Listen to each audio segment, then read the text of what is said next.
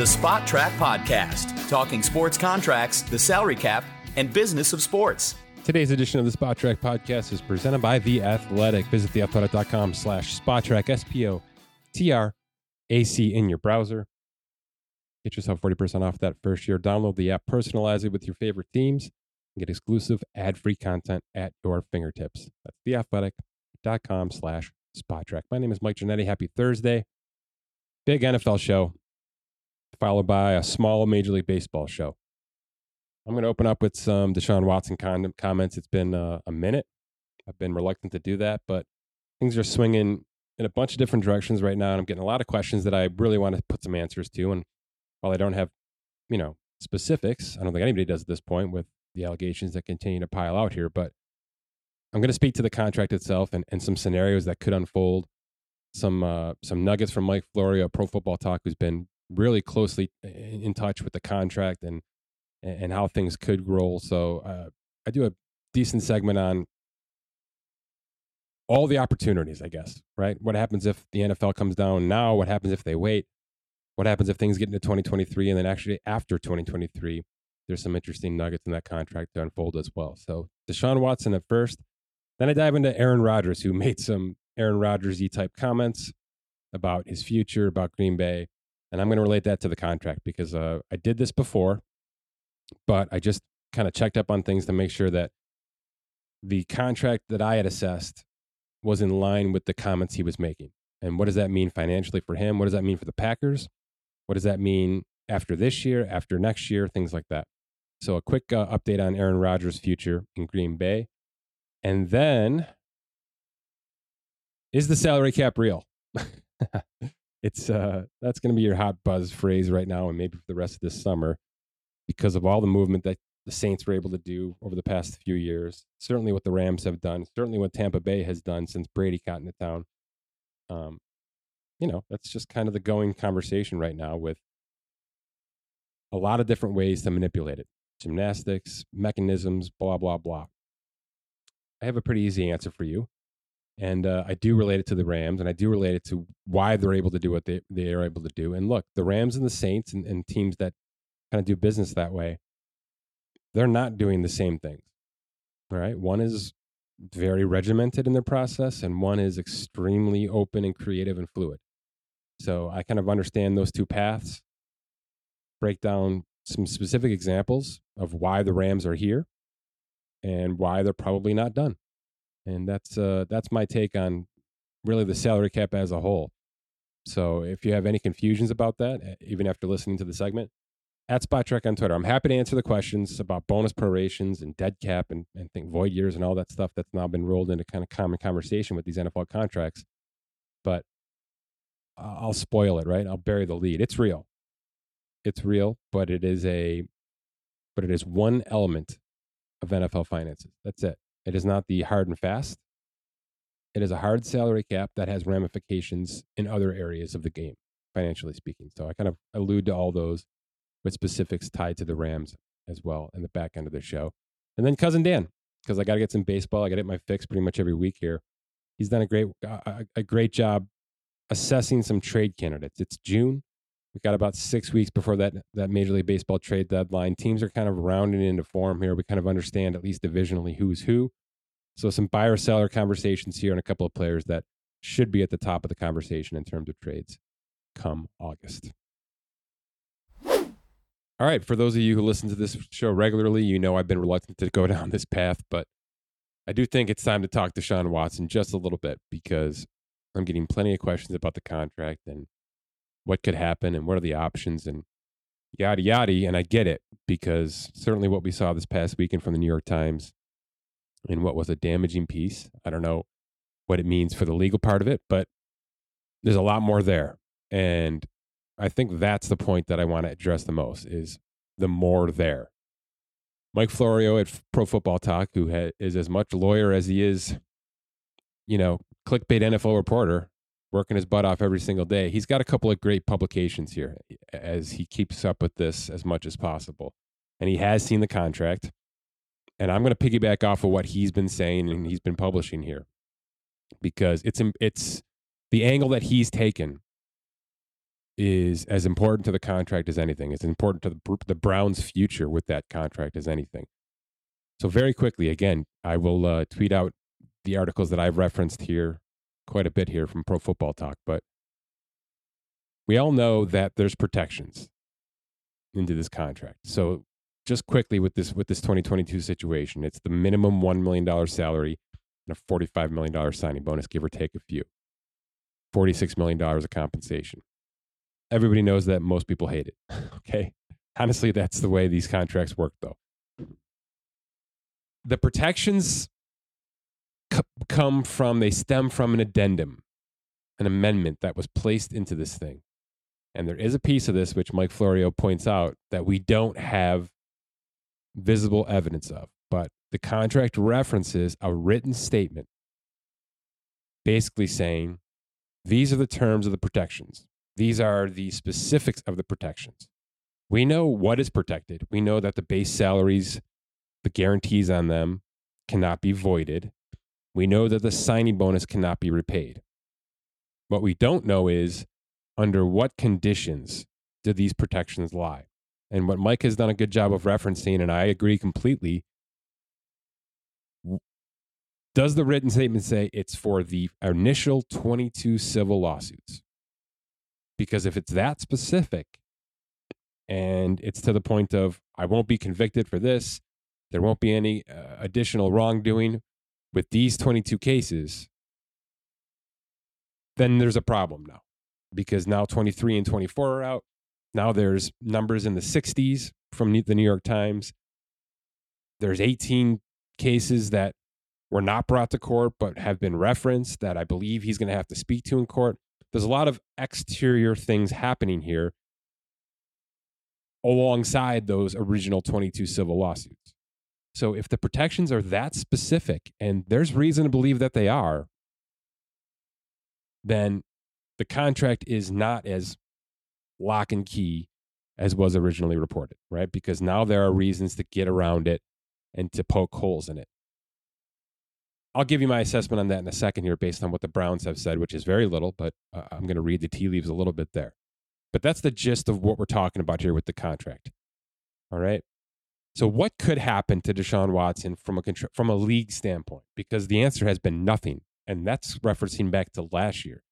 Keep in mind, nothing that happens with the Browns right now and, and with Deshaun Watson's suspension is going to have anything to do with last year.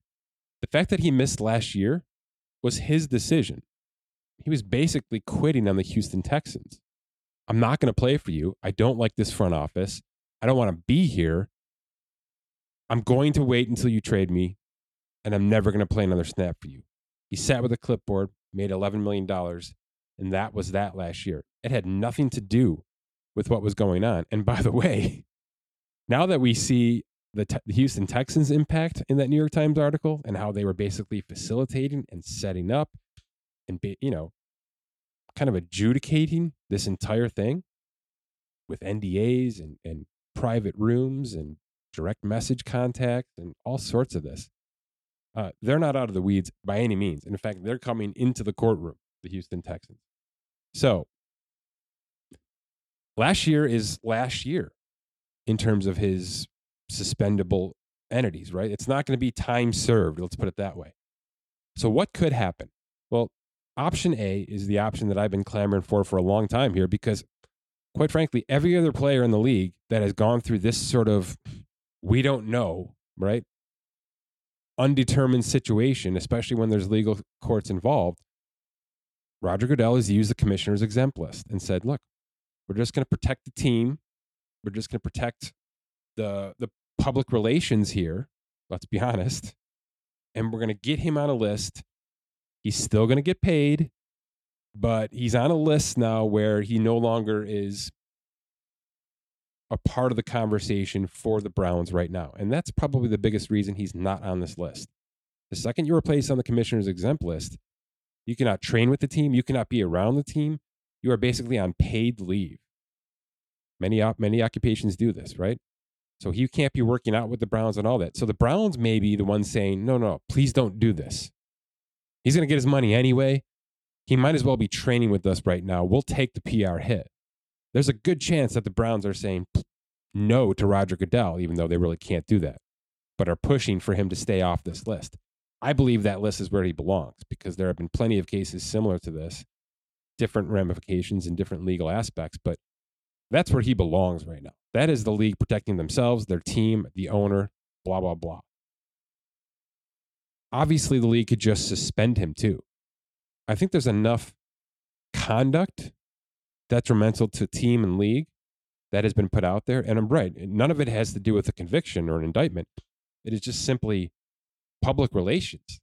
And you can say that's part of social media. That's the world we live in. Things are going to snowball in an hour and a half now because of what the, the world we live in and the generation we live in. And there's pros and cons to it. And this can be a con. But the league has taken so much now, and they've had to avoid so many questions.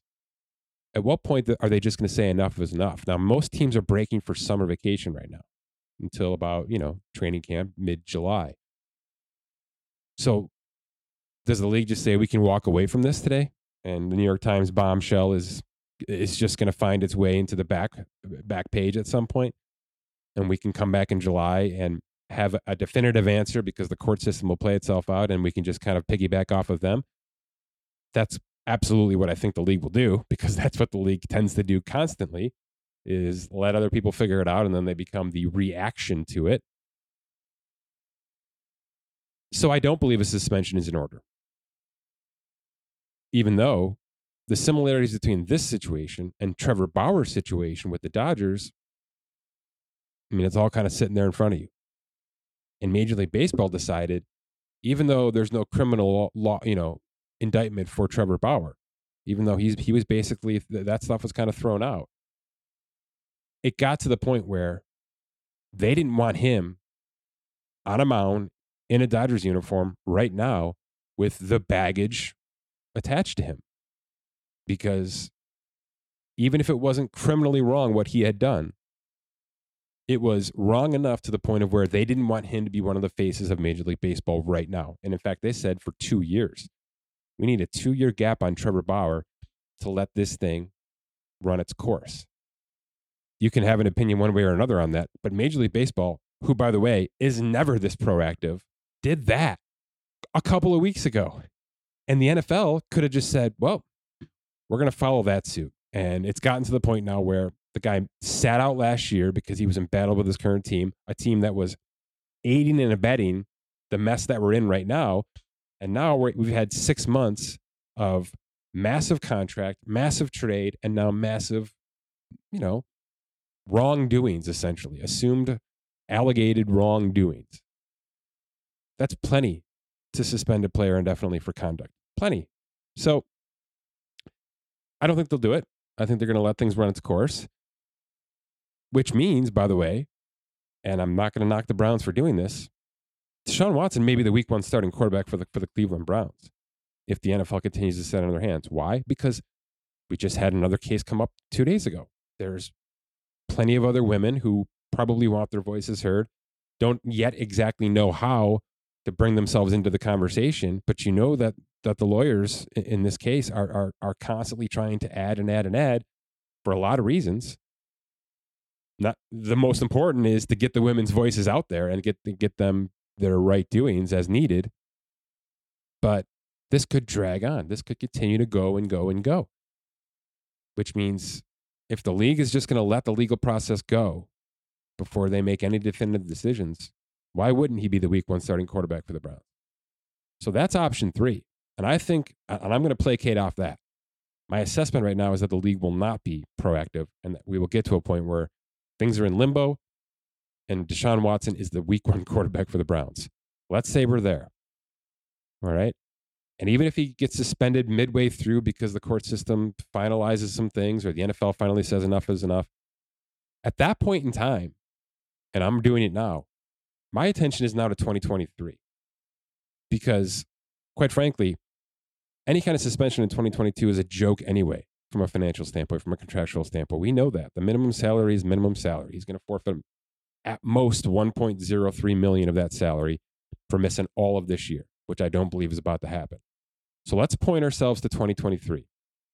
Because if you look at the contract, you're going to see a $46 million base salary there. And now we're talking, right? Now the average Joe is going to look at that and say, all right, 46 million. It's an 18 weeks league year. That's two and a half million dollars per week missed. If he's suspended for at least half of that, that's 32 million bucks, or excuse me, 23 million bucks out the door. Significant losses for Deshaun Watson because of the suspension. If this thing pushes off and then gets to next season, except he's carrying a $55 million cap hit right now with the Browns.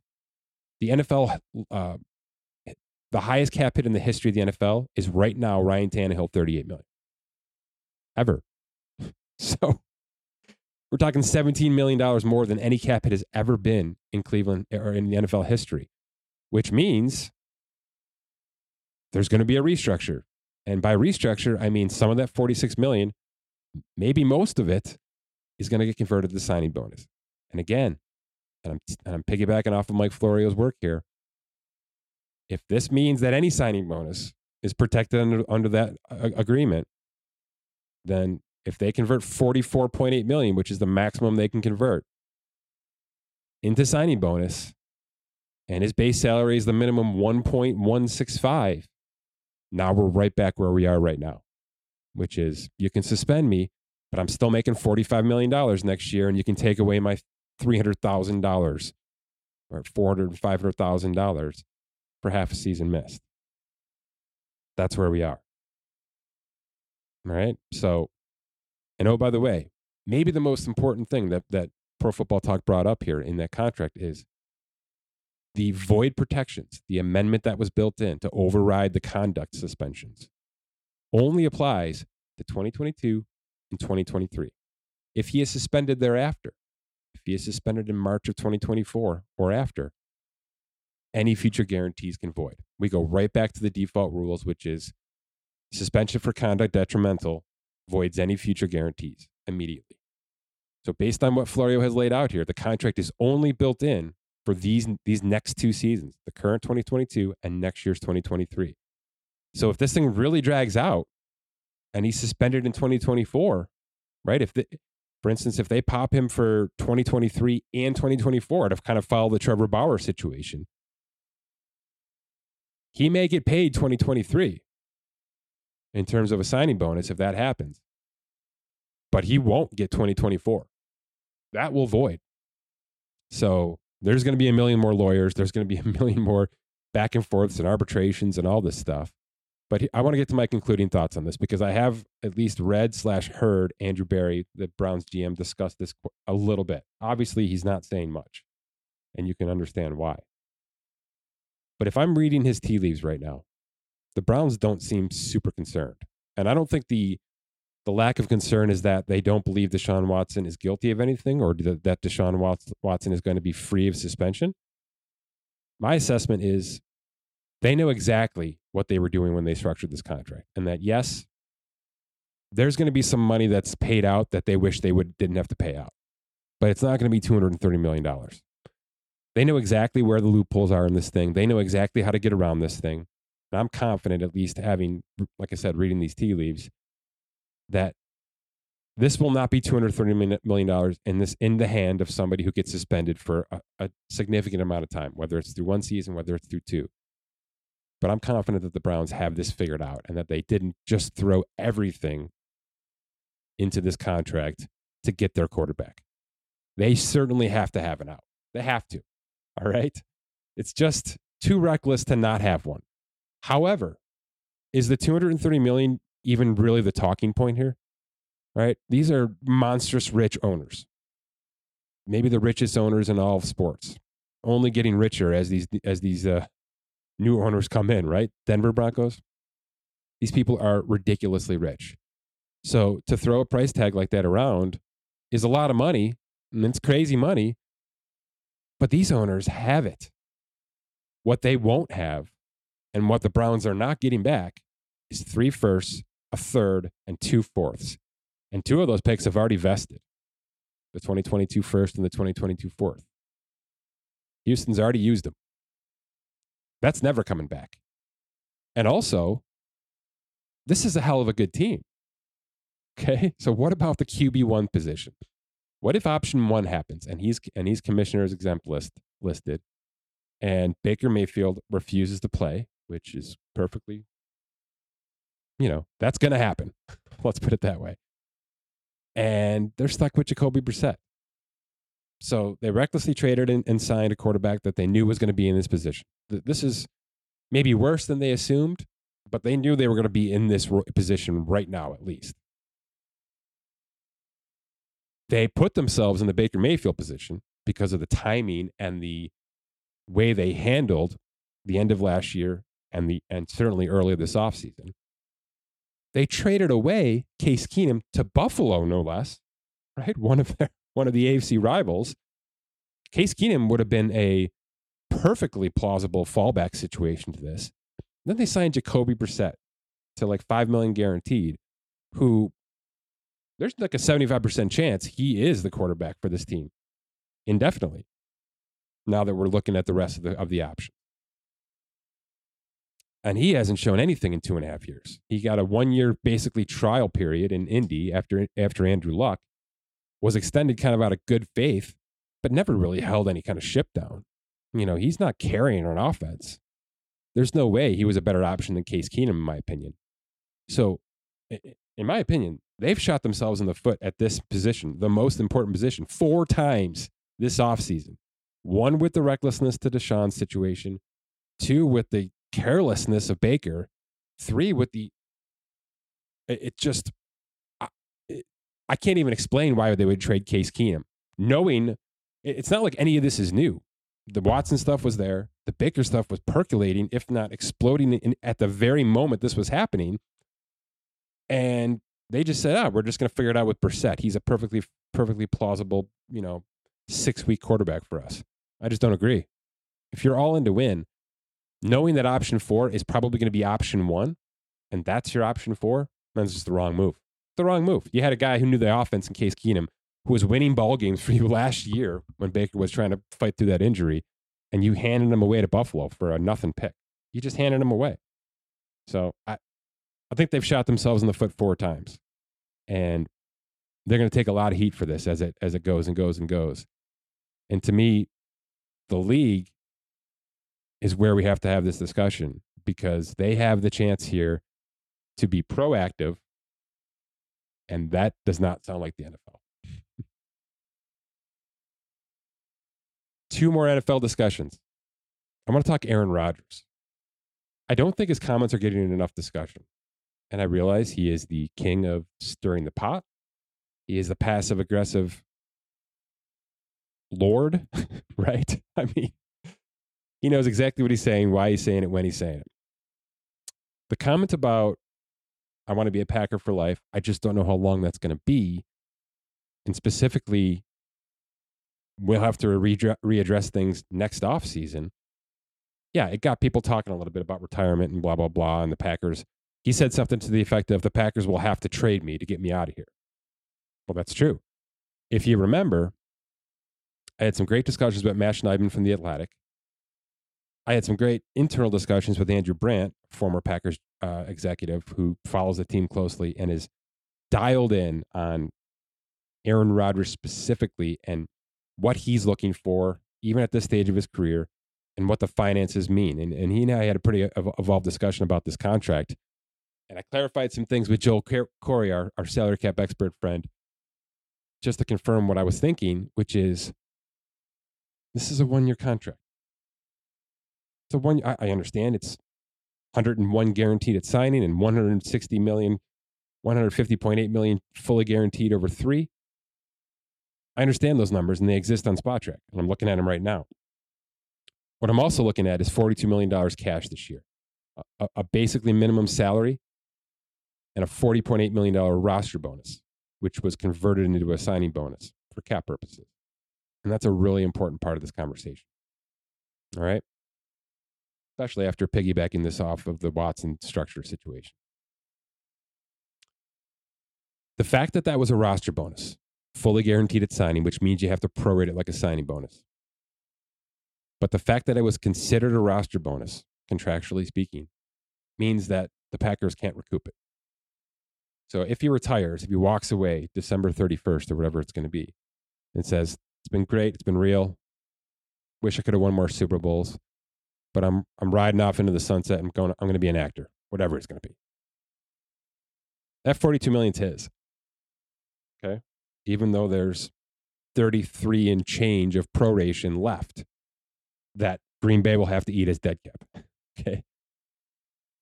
If it was a true signing bonus, they could have gone after that 33 million and said, "You got to pay it back to us. You, you retired before we were able to vest that cap."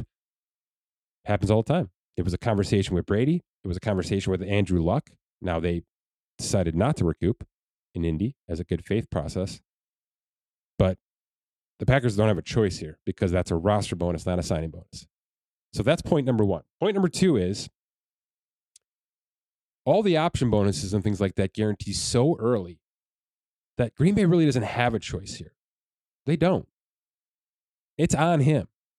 It's it was always going to be on him, but even the contract, even the the leverage that Green Bay had, which was we're going to pay you top dollar, but but we're going to structure things our way. They didn't even get that. They got it structured his way. All right. If he wants to play somewhere else, Green Bay is going to have to trade him immediately because things vest, option bonus vest. They're going to want to push as much to the next team as possible. So there's not going to be any waiting around. It's going to be the Stafford Russell Wilson situation on steroids, you know, which is we kind of knew in mid February where, where both those guys were going. It's going to be right there with, with Aaron Rodgers. If Aaron Rodgers is going to, I don't know, San Francisco next year, let's just say that's how this works out. We're going to know immediately. And Green Bay is going to have to move, move on this thing immediately. And there's going to be a huge chunk of dead cap sitting on them immediately. All right. To the tune of 40.3 million of pre 6 1 dead cap to trade him early next March. So that's what, the, what, what we're looking at. If this is really one and done, it's $42 million for Rodgers this year, which is absurd. It's huge for a 39 year old. And then 40 million plus of dead cap to trade him immediately after the season. Or should he retire immediately after the season? That's what we're looking at. Right? So I think it's possible. I'm not going to discount it.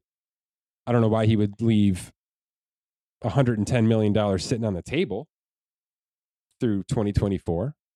That seems like a bad business decision, but I don't think Aaron Rodgers does anything normal. So it's 100% possible that we get to this point. I just wanted to lay it out again with some confirmations that I was able to receive and put it back on Andrew Brandt, who, who had been saying this all along. This may look like a five year deal, but A, two of those are fake, and B, the next two are options.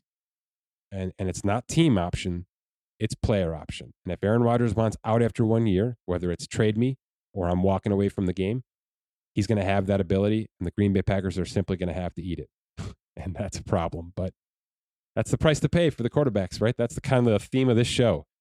If you want a great quarterback, you sometimes have to take a lot of uh, you have to swallow a lot of pride, a lot of pills, and a lot of dollars, whether it's cap or cash.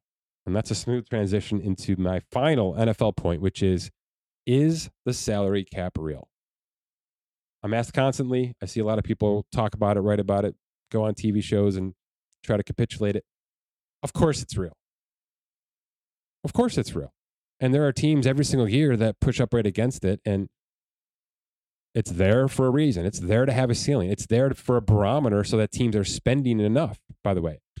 Right? There's a there's a percentage point built into the CBA on a yearly basis over a, over a couple year span that you have to spend X percent of the salary cap every single two, three years that that has shifted in this recent CBA, but it's there.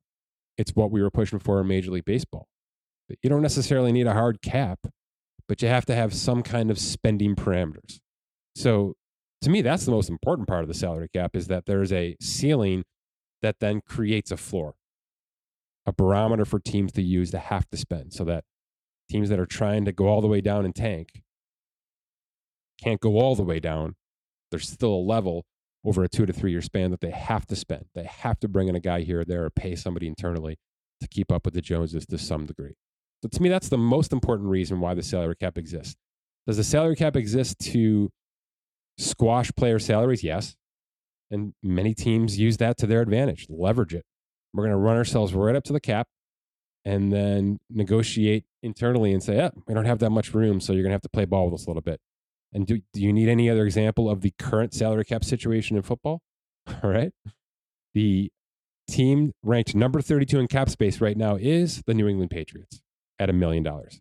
Guess what? I say this every single June and July. Every single June and July. It's not the Saints, it's not the Eagles, it's not the Rams. All these teams that you know start the year in cap hell and get themselves not only neutral but in healthy shape from a cap perspective because of all the work they do. It's the Patriots. And by the way, the team with the second amount of cap space is Houston, loaded with former Patriots executives right now in that front office. Not an accident. It's not an accident. Okay. It's just how those teams operate, or that's the mindset that the Patriots have been operating out of for 20 years since the Brady organization. And Brady had to play ball. That's well documented. Julian Edelman played ball for a lot of years. You saw a lot of great players get pushed out of that off that roster because they wouldn't play ball. It's just how it works. And this time of year, they use the salary cap as negotiating leverage because they can. So how can the Patriots have 1 million and the Browns have 40 million of cap space? Because they want it that way. The Patriots want to have no space. Teams like the Raiders and the Browns and, and, and the Cowboys want cap space for whatever reason, whether it's rollover to next year, whether it's we still have some guys to sign, whether it's we're still looking at some free agents that may fall off before camp or during camp. There's a, always reason to have cap space. But if you don't want it, you don't have to have it.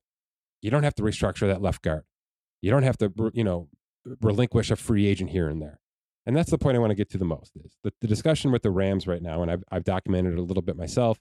Obviously, the, the Aaron Donald situation, the Cooper Kupp now situation has amplified what the Rams have been able to do. And it's not just this year right? This is not new for them. What's not being talked about enough, and it's to their credit, because they continue to win. They continue to get themselves in contention over the past three to four years. But what's not referenced enough with this Rams organization is that they are not just piling on superstars. They are losing as many as they are adding. And in fact, they're all calculated moves. And sometimes they're doing things six to 10 months early to set up their next move. And I'll give you a, a very good example right here.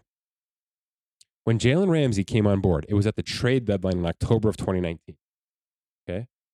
Not only did they add Jalen Ramsey, who we knew was going to go, and we knew one of the big boys was going to get him, but they had a preceding trade at the exact same deadline in, in line. They moved Marcus Peters to Baltimore and brought back Kenny Young, the, the inside linebacker at the exact same time in succession. All right.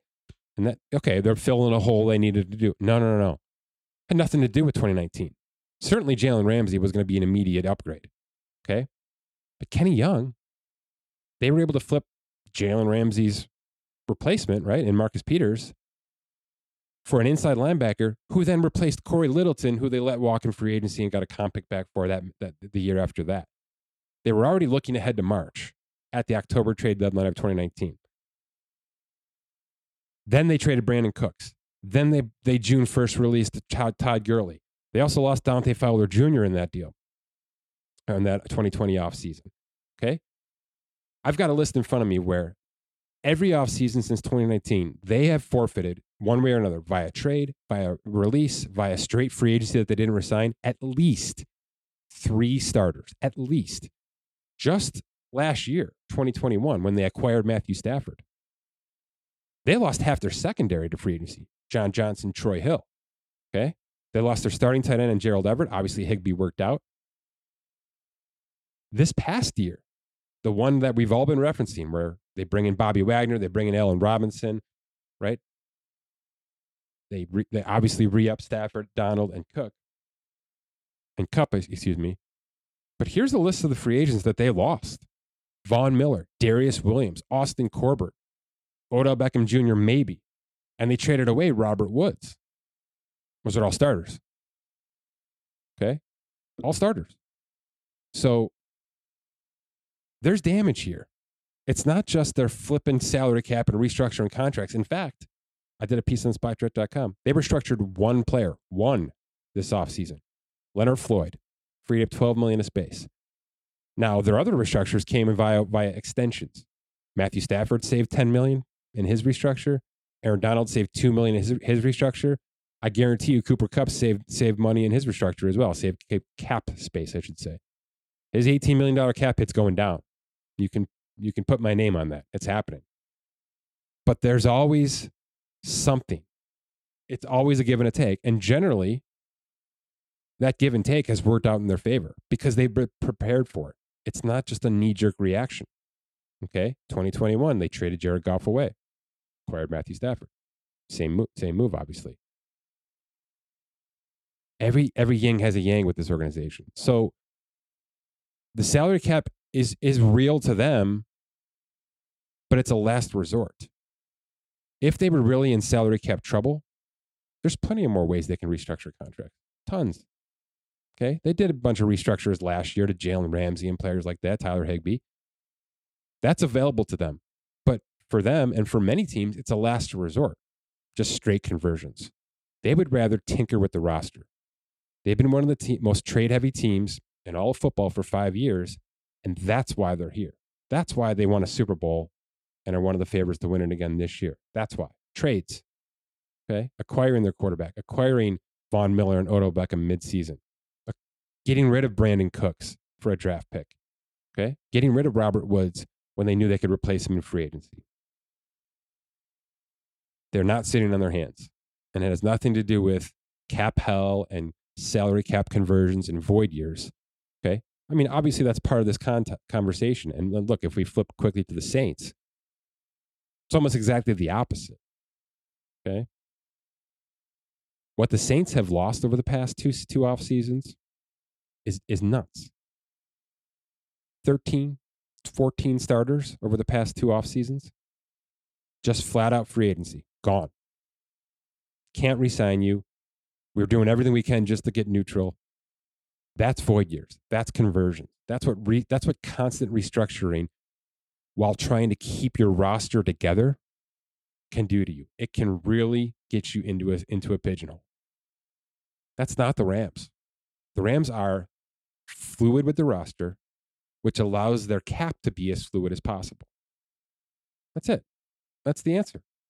Don't fall in love with anybody for more than two years. And if you do, continue to extend them so that the cap moves, cash keeps coming in, everybody's happy, and we can continue to keep this core together. That's how this works. That's why Brady's small contracts always worked out in, in New England, and it kept him happy. Fluidity. That's what the cap is. It's real, but it's extremely fluid. And yes, you're going to lose players. But if you are an organization that is as prepared as the Rams has been, not only do you are you ready for those losses and those sacrifices you have to make from a roster standpoint, you've already accounted for them before you even get to the part where you lose them. And that's the point I want to make with the with the off the past four or five off seasons in LA. Absolute preparation for moves that they could kind of dictate and or just got lucky with. They, they were ready, they were prepared. They're willing to do all sorts of, of cap manipulation and contract manipulation as needed. And that's why they are where they are. All right, let's quickly talk some baseball because I got to get off this NFL kick here for a bit. Let's bring in Cousin Dan. All right, Dan, get me off this NFL uh, soapbox because it's been a dramatic 25 minutes here. so let's uh, let's lighten the load a little bit with some Major League Baseball. Question number one is: Are the Mets the worst team in baseball now? I'm just kidding. Oh. I'm just kidding. I know you're a, you're a jaded Mets fan, just waiting no. for the for the apocalypse. I mean, they're playing good teams with a an injured roster. It's and it's June, so I can't complain yeah. too much here. That's yeah, kind they, of like the can, right time to go through this hump, right? Yeah, if they can get out of this period, I think totally. they're they're going to clear sail. So that is kind of a smooth transition, though, right? Because the Mets are one of the top teams, at least top, I'd say eight teams in this in this season so far. Was it easy in your in your findings here? To kind of identify buyers and sellers, or is that still a difficult process with six weeks to go here? Um, it's definitely a difficult process for a certain chunk of teams, but um, I think the majority of the league, you can kind of.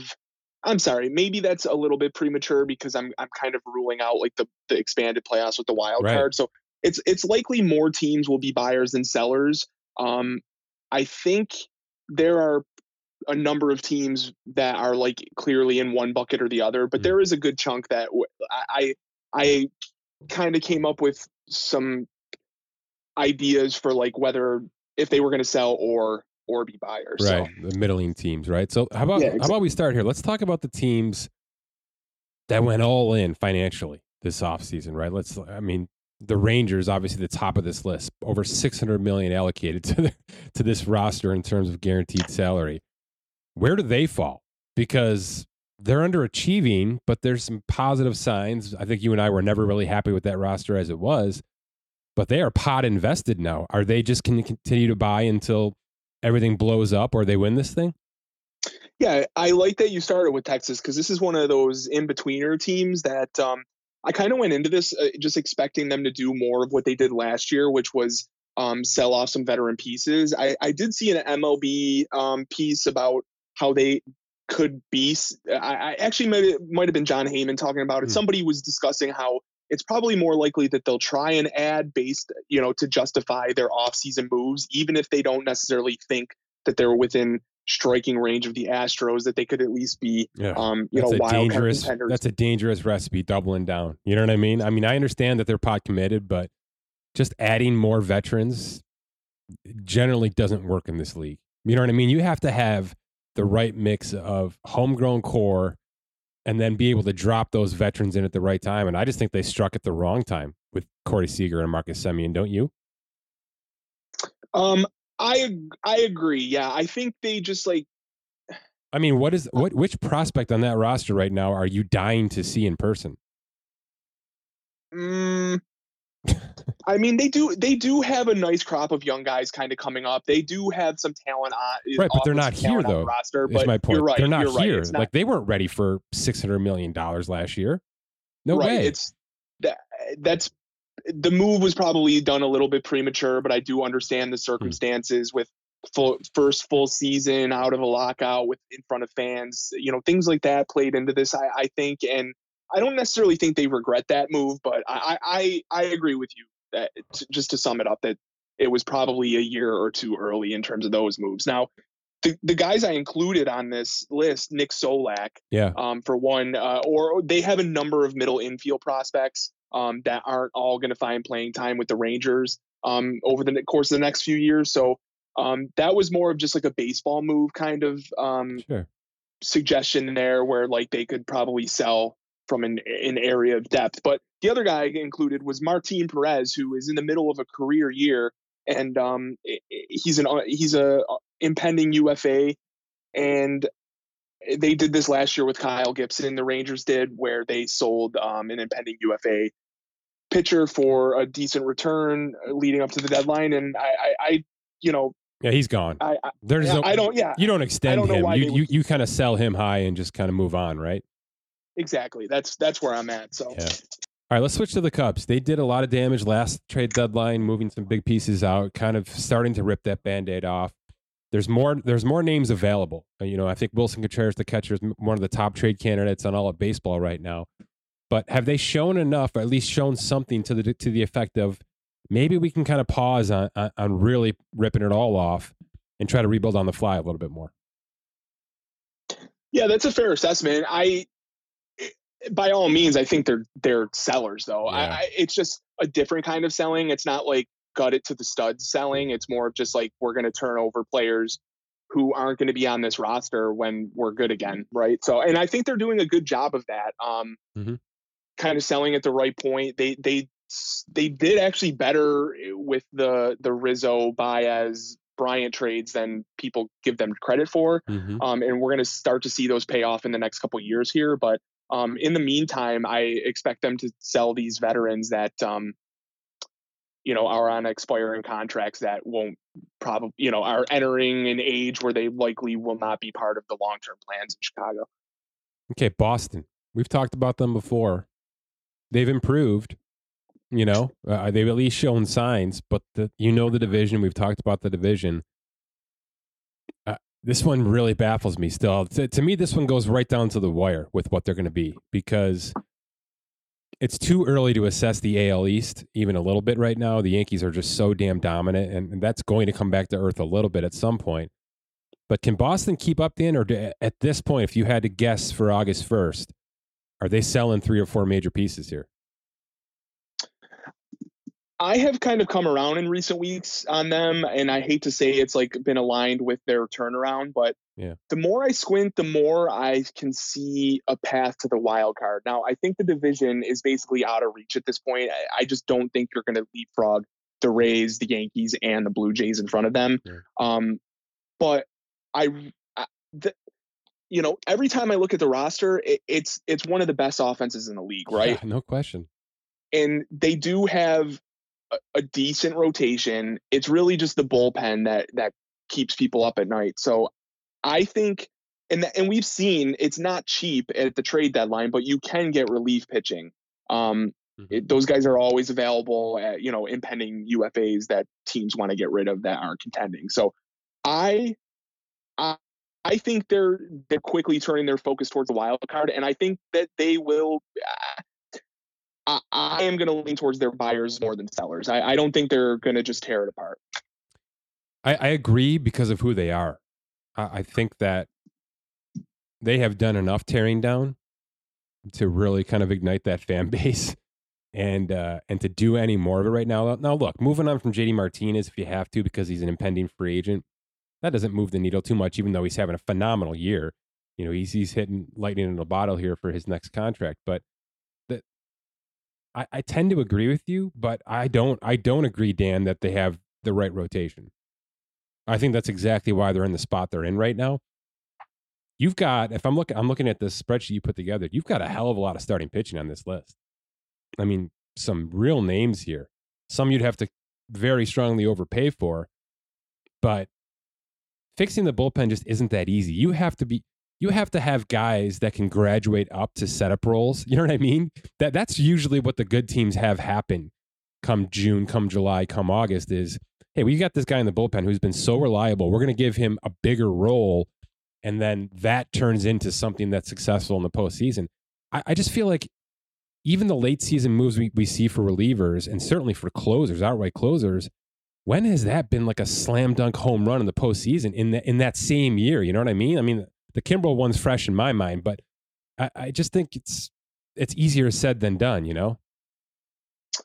I I I'll agree with that. Yeah, I think so. Uh, so are you, what you're saying is like you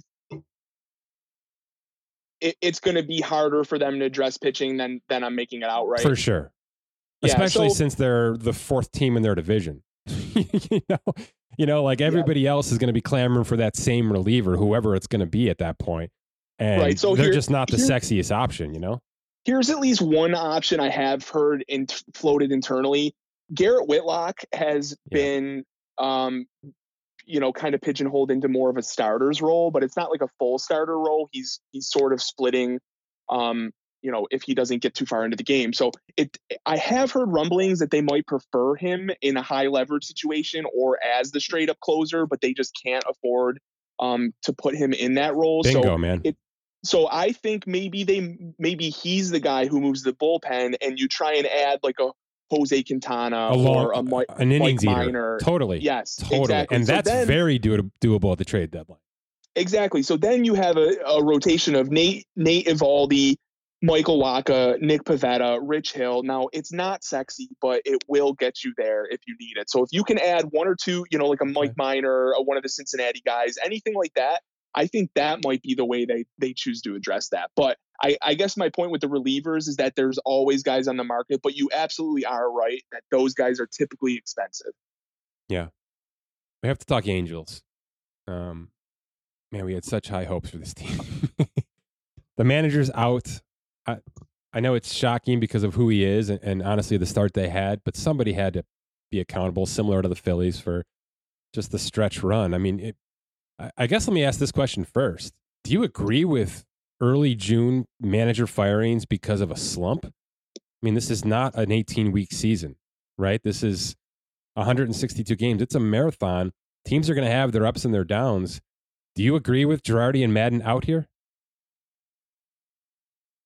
Um, let's let's split those two because they're sort of unique situations. So first of all, Philly, Philly seems more like a Girardi was a scapegoat. Now for the I know, GM, I know. Yes, exactly. I, I think we've talked about how we don't really like the construction of that roster. Um, it's very top heavy. There's some big names, but um, ample hole, you know, plenty of holes up and down that roster. Um, so to me, pl- players have voiced concerns about Girardi. I mm-hmm. know there's a lot of questions, even though you know, um, like legacy baseball people tend to love Joe Girardi as a manager. Um, I think some of the like the younger new new school players are are not as on board with his style, but um, regardless, I'm going to settle on that situation was more of we put together a bad roster. Somebody has to, you know, pay the price. It's got to be Girardi, and he he wore it. He talked, you know, sure. he he was he knew it was coming. Let's just put it that way. Maddon, on the other hand, the more eh, I have kind of dug into this because, as you know, I'm pretty I'm pretty heavily invested in coaching changes for some reason. But um, mm-hmm. Joe Maddon, it's Joe Maddon has had a rap coming from Tampa um, as like an earlier adopter of analytics. But the more I dig into it, so even through his career with Chicago and continuing into LA, he sort of he sort of uh, stagnated on that eh, yeah. or plateaued in terms of like his development with the numbers, and he sort of reverted back to an old school gut um, sort of managerial style. And the Angels' current GM Perry Minasian is anything but that. He is very mm. numbers oriented. Um, he's trying to institute that at all levels of their organization. Um, he's an Alex Anthopoulos um, disciple from Atlanta and Toronto. He was with him in both spots. Um, so the more I have kind of dug into this, it sounds like it was largely just a um, difference of opinion in terms of analytics and how they're used. And we have to note that Joe Maddon just wasn't that G- Perry Minasian's uh, choice for a coach. So, sure. um, you know, that's always, no matter who the name is, that always is a factor in, in these type of moves. So um, I separate those two. I think Girardi was more of a scapegoat. I think Maddon was more of a, um, we are genuinely looking to go a different direction with our coaching staff here, you know?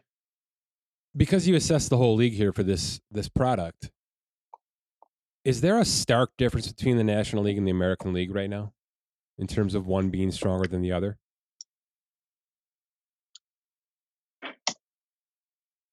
It's no, no. Okay. To put it simply, no. I mean, they both have their strengths and weaknesses, and there's yeah, I don't I don't think they're I don't at least sit back and look back look at it and go, wow. But okay. Um, I tend to think the pitching is a little bit better in the in the National League, but which bad team is going to blow this thing up the most? If I give you the the bottom four right now are the A's, the Royals, the Nats, and the Reds, just based on the, the, the players that they have available, the situations they're in from a franchise standpoint, who do you think is going to be like the the cream of the crop? We've got the guys, come get them, kind of kind of team. Well, Oakland for sure. I mean, that's like the no brainer. They're they're going to sell anything. Even after all the work they've already done, you think it's Montas and still a couple more guys? Yeah, for sure, and it has to be. If they've done, if they've gotten it this far and aren't going to complete it, then it's their own fault, in my opinion. Um, I sort of target like Montas is the pretty obvious one, and he's probably going to go into the market as the premier pitcher mm-hmm. um, available. So the return there could be really big. Um, I really think they move on from Sean Murphy too. As I look down these contenders rosters, like the consistent reoccurring weakness on on most of them is catcher, and there's just a dearth of catchers around the league. Um, Sean Murphy provides offense. He's a go- former Gold Glove winner. I think he's like the perfect addition um, to any contender, and I think he's the kind of guy um, that could maybe get overpaid for, sort of like the Jonathan Lucroy year, where several teams eh, that were in contention um, needed a catcher, and and the, it turned into a bit of a bidding war. That so feels Yankees-ish to me. If I had to guess yeah, right off the top of my head here. yeah, he's one of the. He's definitely one of the or that's one of the teams that I that I have. Similar to Texas, Seattle kind of went all in here. Is Seattle gonna are they gonna pause because they are kind of built through youth more than they are the veteran side of it? They kind of got rid of some veterans over the past couple of years to precede themselves. In fact, I I certainly like their approach more than I I like Texas right now in, in terms of their windows. Do they add a piece here just because they can? Because they maybe have a surplus of youth, or is it about kind of reassessing this offseason and seeing what can happen in 2023? Yeah, I think I mean they're definitely going to stick to the youth movement. I don't think they're going to be no buyers. Eh, well, let me put it this way: like I have a couple of guys on this list: Mitch Haniger, Adam Frazier. Both are impending UFAs. Those are the kind of guys that, if they fall out of contention, I think they just have to go. Um, if if there's people calling. Um, beyond that, though, I I mean I don't think they're going to like make a lot of subtractions. I did include Paul Sewald on this just as like a valuable relief arm um, that has team control. He's the kind of player that could fetch you um, a big return historically, but um, that was sort of just like a stretch. I, I, don't I don't necessarily believe that they're looking to deal a player like that right now. But um, I, this is the kind of team that has fallen short of expectations, still has a ton of talent in the pipeline, and yeah. should should still be committed to that movement, but should also be selling um, anything anything that they don't think will be there when they're better. And it's very similar to the Cubs. I'll compare them a lot to the Cubs, except Seattle is a lot closer in their rebuild, in my opinion. Can't this be a team though that it's the perfect time to overpay for that star pitcher right now? Um, it could be, but that I still don't know if it if it turns them into like a bona fide playoff contender. Do you know what I mean? Because the kids just aren't aren't experienced enough yet. They're just not ready. Yeah, I mean, you. Yeah, it's just like they're you, you're I, I would feel more comfortable in them making that like move next year or in this off season. But uh, could it happen this year? Sure, they could try and accelerate everything. It's it's been a disappointing season by all measures. I I know there was like a lot of uh, helium around them coming into the year. So okay, so let's let's try to play you know super GM here, right? Houston with Verlander, blah blah blah, right? I mean Scherzer with the Dodgers to some degree who is that team that's gonna that's gonna be all in on a superstar? Doesn't have to be a starting pitcher necessarily, but generally that's what's translated the best here. Who is going to be that team that you think drops in the big player, whether it's a Montas, whether it's I don't know, uh, it's, it's, a weird list this year, but uh, maybe somebody late in the game. I guess it could be a player like a Josh Bell who can who can transform the middle of a lineup, a Martinez out of Boston.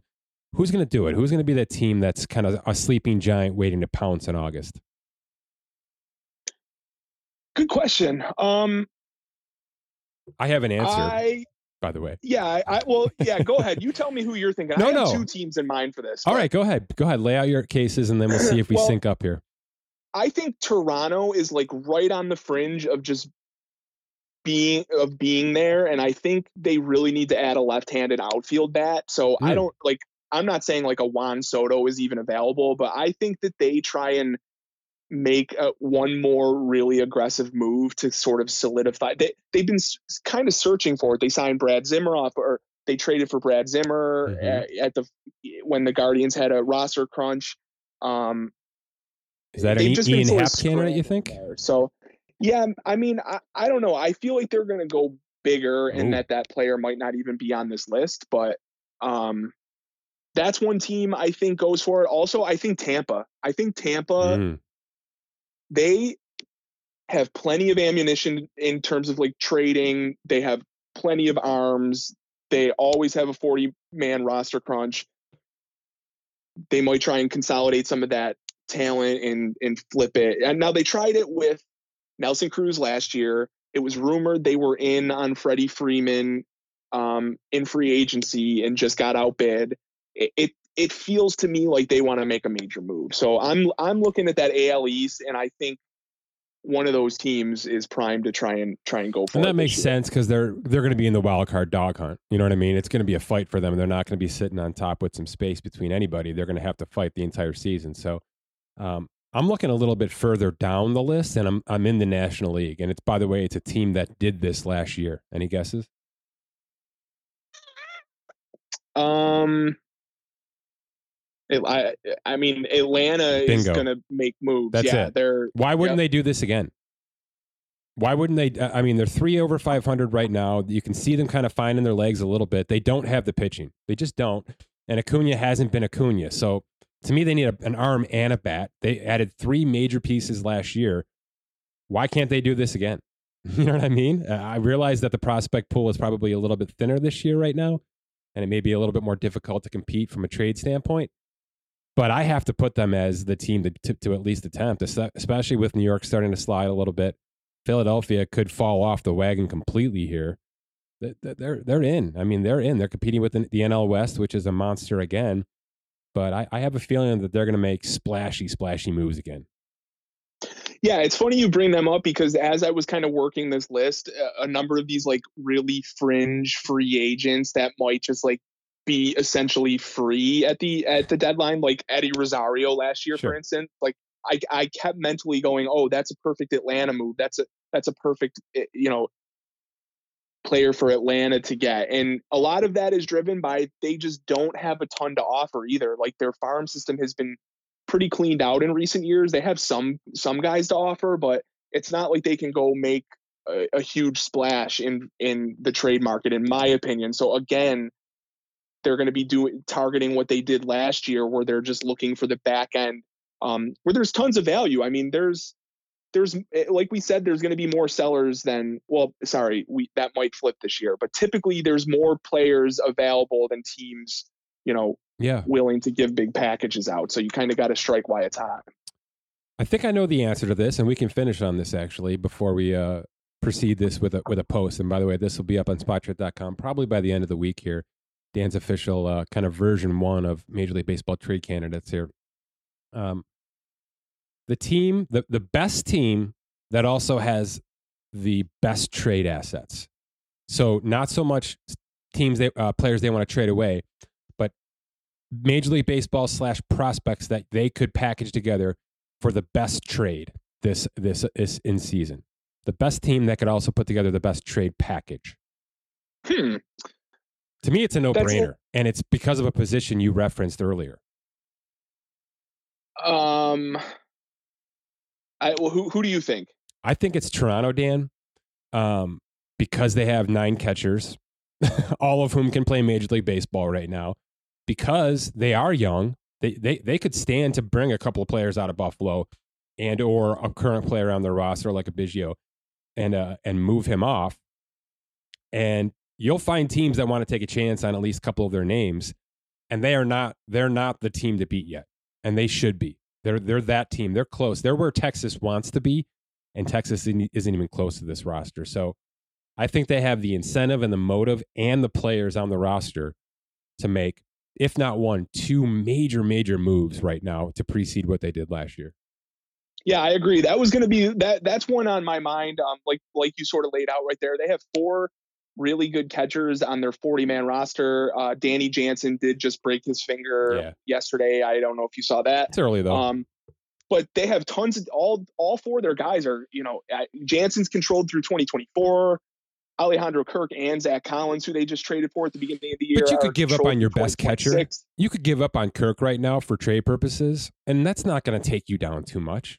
Oh no, that's you know exactly I mean? like the point. It's a position that's movable all the time that's the that's the point I want to make exactly is that uh, there's every single team is looking for catchers and Toronto has four of them mm-hmm. um, and it seems almost like too obvious that they're going to use one of those guys at, to improve elsewhere. Now who knows what that move is but I agree with you that that, that they have a big move waiting for them. I, I do I do like that a lot. I think Cleveland makes a splash also. I know I'm a homer but no they're um, 500 it's they have. how do you not support Jose Ramirez right now? You have to support him after yeah, paying and him just, and what he's done for you for for six, you know, for two months here. You have to do it. Yeah, the division is just it, it's wide open to me. I mean, Chicago has a really easy schedule down the stretch, as as we've laid out in previous podcasts before. Yeah. Um, and um, Minnesota is kind of like on this youth movement, but they don't have a lot of room to maneuver from eh, the rest of the year, in my opinion. I think Cleveland, the longer they linger in that 500 area, Um, Francona gets those guys winning down the stretch typically. So Sure. I, I think that they're, I think they're going to be in prime position. Um, th- this is sorry. I should also lay out too. Even if whether they're in or out of contention, I I like them in, as active in the trade market because um, they have a 40 man roster crunch every single year as well. Um, They've already they done a lot of selling as well.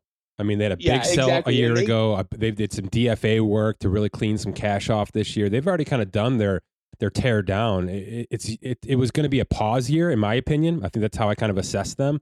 But they're playing too too well, and they've got too much star power right now, um, kind of formulating to just sit on their hands, in my opinion. yeah, a ton of middle infield prospects that are all gonna Right. reach the majors at the same time. So this is this is another one of those like baseball move situations where I think that they could subtract one of those guys. Um, it's not going to hurt their system long term in any way, and um, they Mm. could address some some short term needs. So I like I like Toronto and I like Cleveland as two teams um, that have ammunition that should be in a situation to make a big move. One last thing. I, I know I said that before. At what point of the season did the Colorado Rockies find out that they've made another gigantic error? right? Because the first one was Arenado, and they completely botched that. But then they went on the spending spree this offseason as if to say, look, we are, we like who we are. You know, I, they're sellers, Dan, and they spent a lot of money to become sellers. At what point in time do they have to start ripping this thing off again? I mean, they mm. extended like five players and Yeah, signed Kris and- Bryant. the so I mean the Kris Bryant thing is just so puzzling to me. Mhm. A- I mean, I'm actually okay with some of the other deals that they like. Like if they identified Kyle, we've talked about this. If they identify Kyle Freeland as a guy that you know, like the pitch mix works there, he wants to be there, etc. I don't have a huge problem with them identifying that player and going after him. But like the Kris Bryant thing, like you just you just paid Yeah. to get rid of Arenado, and now you paid to bring in Kris Bryant, who has like the power, all the numbers, the injury concerns, all that stuff has been going in the wrong direction over the last few years. So why he was the guy that you wanted to commit that money to is and not Arenado or Trevor Story is just I don't know, man. I can't make that stuff make sense. The other stuff I can at least justify, even if we don't agree with the thesis behind it, you know. But I, the Bryant trade is is just it stumps me. The whole team stumps me. I can't believe, I couldn't believe what they were doing when they did it. They did have a solid start out of the gate, but, you know, we've seen a lot of bad teams have decent runs. They're, they're going to be bad. I mean, they're going to be near the bottom of this National League when it's all said and done. There's no question in my mind. And, and I just don't know how you justify the hundreds of millions that they spent. I, I just can't do it. I, at least the Reds aren't even trying, in my opinion. You know what I mean? At least the Nationals know exactly what they are, and they're going to sell two more pieces and at least and get out of this unscathed. You, you know, they're they are the glaring team at the bottom of a league right now that has this payroll eh, and future payroll that just doesn't justify the means. So I don't get it. It's not like they had uh, this unbelievable core of youth that they, that was ready, ready to graduate into the Major League Baseball re- level. They're still adding like weird veterans to plug and play and things like that. It's it just seems so mismanaged. I can't even stand to look at it. Yeah, and they continuously have player development issues too. They they Yeah. have not developed anyone. I mean, it, it's obvious, but it, it, it is difficult in Coors to develop pitchers or attract any pitchers there. But they they need, I don't know, the the front office has been in in place for a long time. I just like it feels like we're just treading water with the same the same thing here. So and why they chose to commit to that group of players, I'm Yeah. not I'm not on board with, but I guess I can at least squint and, and see the reasoning. But yeah, I don't I don't like this. No, it's a weird. It, it's just the, that one team that stands out like a sore thumb to me. Everybody else makes sense where they are, you know, give or take a couple of spots in the standings, but they just, uh, financially speaking, from a business standpoint, they don't belong where they are right now. They are they are acting like somebody that they're not. So, um, okay, good stuff. Let's get this online so we can uh, we can detail some of these players a little bit more. And we'll continue to track the movement, right? Because if the Angels continue to slide, their conversation changes some of these teams on the bottom could sneak up a little bit. I feel like Miami's about to make a little bit of a run here. They've got some real star power that is starting to show its face. Philadelphia is a middling team, and we talked about Atlanta as well, who could go up or down here. based on what kind of moves they make over the next six weeks too. So we'll continue to track this. Good stuff, man. Awesome. Yeah, we're uh we're we're doing that season long odds um yeah. series Divisional on the stuff. website and we're going to start to really incorporate some of this trade talk a little bit more into that because um you know these teams that might be lingering in, in you know in second place or, or have the second best odds um, but we think are in prime position to strike with the trade they could leapfrog those teams in front of them so we're going to kind of shift to in to incorporate this kind of talk into that series a little bit more. Right, in, in layman's terms, weeks, right? So. It's it's which which teams can acquire a guy that puts them into legitimate division contention, right? And then who and then how do we bet on those teams before it happens? exactly. Yep. Yep. Exactly. All right, man. Good stuff. All right. Thanks. All right, my thanks to cousin Dan. Always good talking baseball, especially midseason when things are starting to heat up, fit literally and physically. Our thanks to The Athletic. Visit theathletic.com slash spotrac, S-P-O-T-R-A-C. Get yourself 40% off that first year subscription for Scott Allen. My name is Mike Ginnitti. Thanks for listening to this edition of the Spotrac Podcast.